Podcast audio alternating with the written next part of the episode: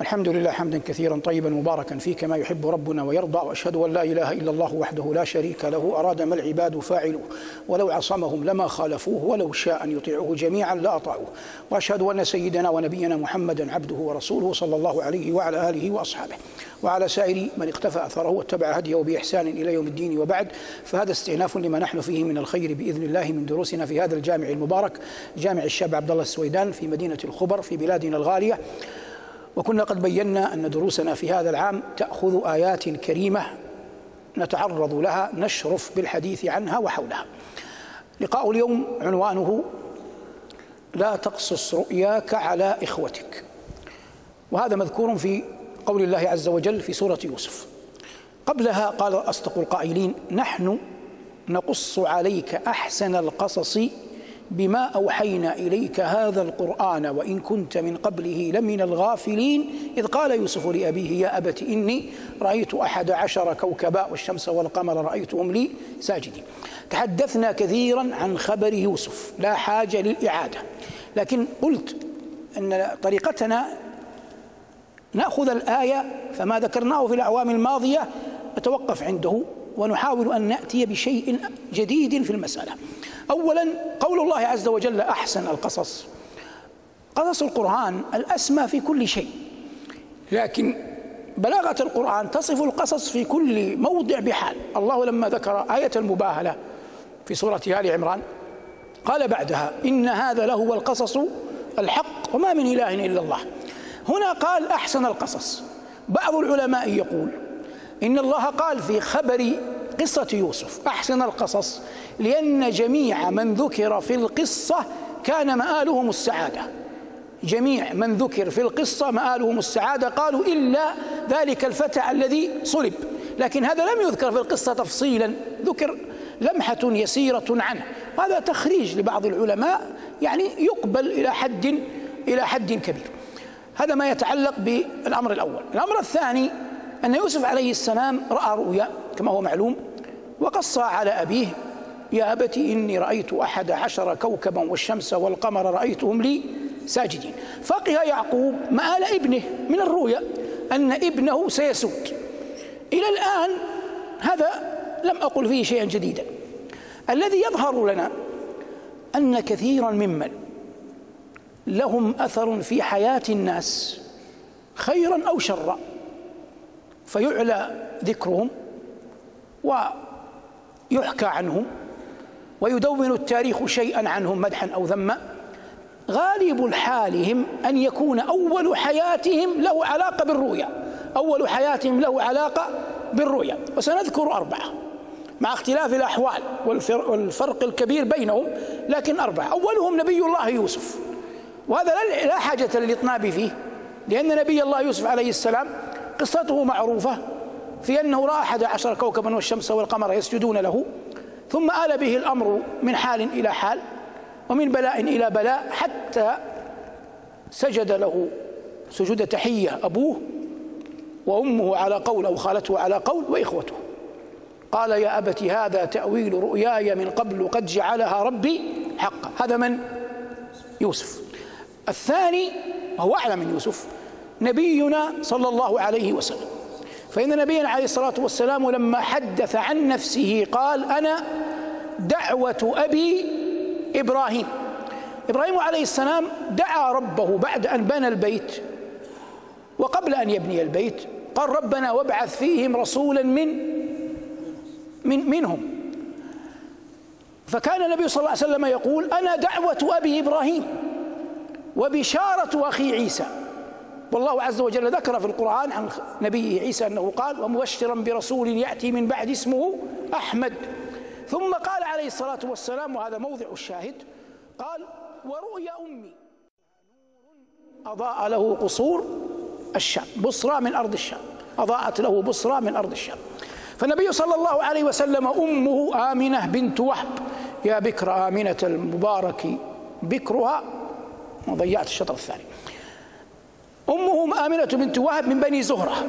من بني زهرة عبد الرحمن بن عوف وسعد بن أبي وقاص أخوال رسول الله صلى الله عليه وسلم وأبوه هاشمي كما تعلم. فأمه رأت أن نورا يخرج منها. أضاءت له بصرى من أرض الشام فكان من أمره صلى الله عليه وسلم ما لا يخفى على أحد. أعلى الله ذكره ولم يجعل الله لأحد من الخلق مقاما.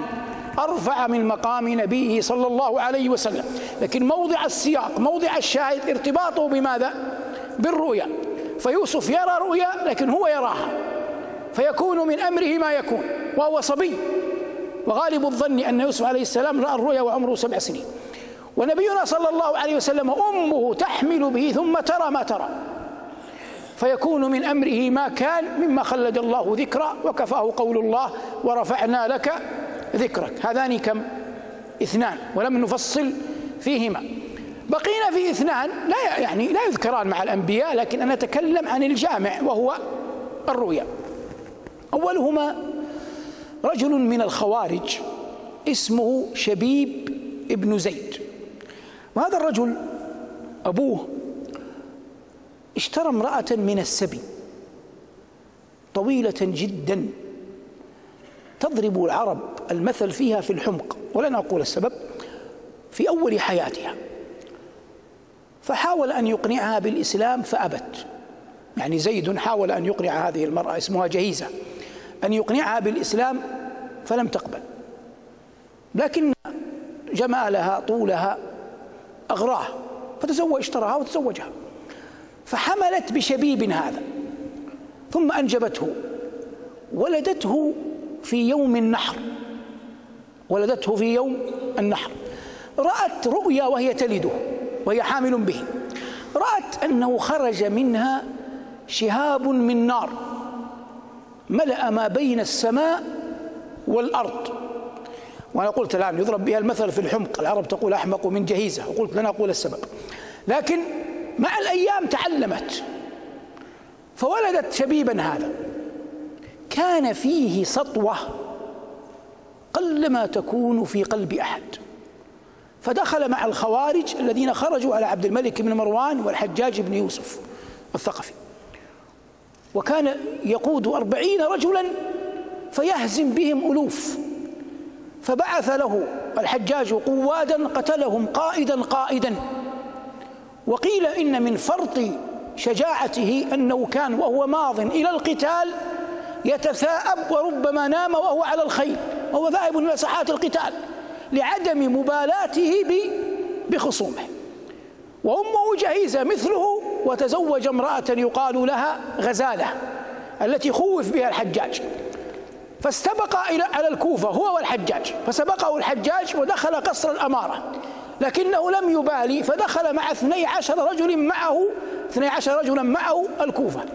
فذهب الحجاج واختفى في قصر الأمارة وأغلق الأبواب وجعل على الأبواب حرسا فقتل الحراس واحدا واحدا حتى وصل إلى الباب وحاول أن يدخله فلم يقدر. كانت غزالة قد كانت غزالة قد نذرت أن تصلي في مسجد الكوفة وتقرأ بالبقرة وآل عمران. هي لماذا اختارت البقرة وآل عمران؟ يعني أنها تطيل. ولا يهمها أحد. فلما اختفى الحجاج في قصر الأمارة ذهبت غزالة زوجة شبيب إلى المسجد وصلت الغداء ضحى وقرأت البقرة وآل عمران. فأصبح الناس يقولون وفت الغزالة نذرها لا غفر الله لها كانوا يكرهونها. ثم إنه شبيب هذا أخذ يقاتل فبعث عبد الملك من ينصر الحجاج عليه؟ يعني زاد وفرة الجيش. فقتلوا خصومه وبقي هو ناج قتلوا جنوده وبقي هو ناج فتبعوه حتى وصلوا إلى نهر الدجيل. الدجيل في نهر يتفرع من دجلة بين تكريت وبين بغداد في الجهة الجنوبية الغربية. هذا دجيل أول في العراق الآن. وهو غير مقصود لكنه فر إلى الأهواز. الأهواز فيها دجيل آخر عليه جسر. فهو وهو ماض مع جنده مثقل بالحديد مثقل بالحديد عثر فرسه فسقط. فغرق في النهر وكان يسمي نفسه أمير المؤمنين. فقالوا من معه؟ أغرقا يا أمير المؤمنين؟ قال ذلك تقدير العزيز العليم. ومات. ثم إنه رمي جسده إلى الساحل. وقالوا في ذلك أساطير لا أحب أن أقولها قد لا تصح. نقل قلبه إلى الحجاج وحصلت أشياء كثيرة. الذي يعنينا كيف أنه كان جريئا. الآن أعود لأصل الرؤيا. أمه ماذا رأت؟ شهاب من من نار. الآن عقلا. النار أيها المبارك ما الذي يطفئها؟ الماء. فلما قيل لأمه إنه غرق قالت قد علمت أنه لن يطفئه إلا إلا الماء. قد كنت أعلم أنه سيموت غريقا. ما دام رأيته شهابا من نار لن يموت إلا إلا غريقا. هذا واحد من الناس الذين ظهروا في ذلك الزمان. هنا تأتي مسألة. قلة العلم لها دور في التهور والإفراط في الشجاعة. لها دور في الإفراط والشجاعة. لا تجد أحدا فيه إفراط تهور في الشجاعة إلا وعنده نقص في في العلم. كثير هذا شاعر أموي جاء يمدح عبد الملك بن مروان. عبد الملك بن مروان اسمه عبد الملك بن مروان ابن الحكم ابن أبي العاص. فقال كثير على ابن أبي العاص دروع أخذ يمدح عليه حديد وأنه قوي وأنه يتترس بالدروع والحديد فغضب عبد الملك. قال هذا ليس مدح هلا قلت كما قال الأعشى الأعشى مدح أحد الملوك في الجاهلية. قال يمدحه كنت المقدم غير لابس لمة بالسيف تضرب معلما أبطالها. يقول له أنت أيها الملك إذا جئت تحارب تخرج من غير درع. وتحارب أعداءك. فقال الأعلن عبد الملك يستدرك على من؟ على كثير. فقال كثير يا أمير المؤمنين وصف الأعشى صاحبه بالخرق بالحمق. ووصفتك بالعقل. من العقل أن تلبس درع. ليس من العقل ولا من الشجاعة أن تخرج للناس وليس لك درع. وفعل النبي صلى الله عليه وسلم يؤيد قول كثير فالنبي عليه الصلاة والسلام وهو سيد المتوكلين كان قد ظاهر في درعين يوم أحد. واضح الآن؟ الربط ما بين قضية الشجاعة وقضية التهور. قال المتنبي الرأي قبل شجاعة الشجعان هو هي أول وهو المحل هو أول وهي المحل الثاني. الآن كم أصبحنا؟ ثلاثة. بقي واحد. واحد جرير. جرير في اللغة معناها حبل. معناها ماذا؟ حبل. تربط به عنق يربط به عنق الدابة. أمه وهي حامل به رأت في المنام أنها ولدت حبلا يلتف على الناس فيخنقهم واحدا بعد الآخر. فقامت فزعة. فلما قامت فزعة ذهبت إلى معبر فأخبرها أنها تلد غلاما يكون بلاء على الناس وقوله فصل. فسمته جرير. وهو أكبر أحد أكبر شعراء العصر الأموي ووقع ما تنبأ به ذلك المعبر وجرير أحد شعراء بني أمية كما عصر بني أمية كما تعلم وله أشعار ذائعة شائعة لكن المقصود أثره في الناس. وإلى اليوم نحن الآن قرابة 1200 عام بعد وفاته الناس تدرس في الجامعات في المحافل في كليات الآداب وغيرها ويذكرون شعره وما قدمه. كل ذلك الجامع ما بين هؤلاء الأربعة دنيويا مسألة الرؤيا. سواء رؤيا يوسف أو رؤيا آمنة بنت وهب أو رؤيا أم شبيب أو رؤيا أم أم جرير. فقلما يكون أحد له تأثير في الناس قلما إلا ويكون قد سبقت الناس إلى ذلك رؤيا من من قبل. والنبي صلى الله عليه وسلم أخبر أن الرؤيا الصادقة جزء من النبوة.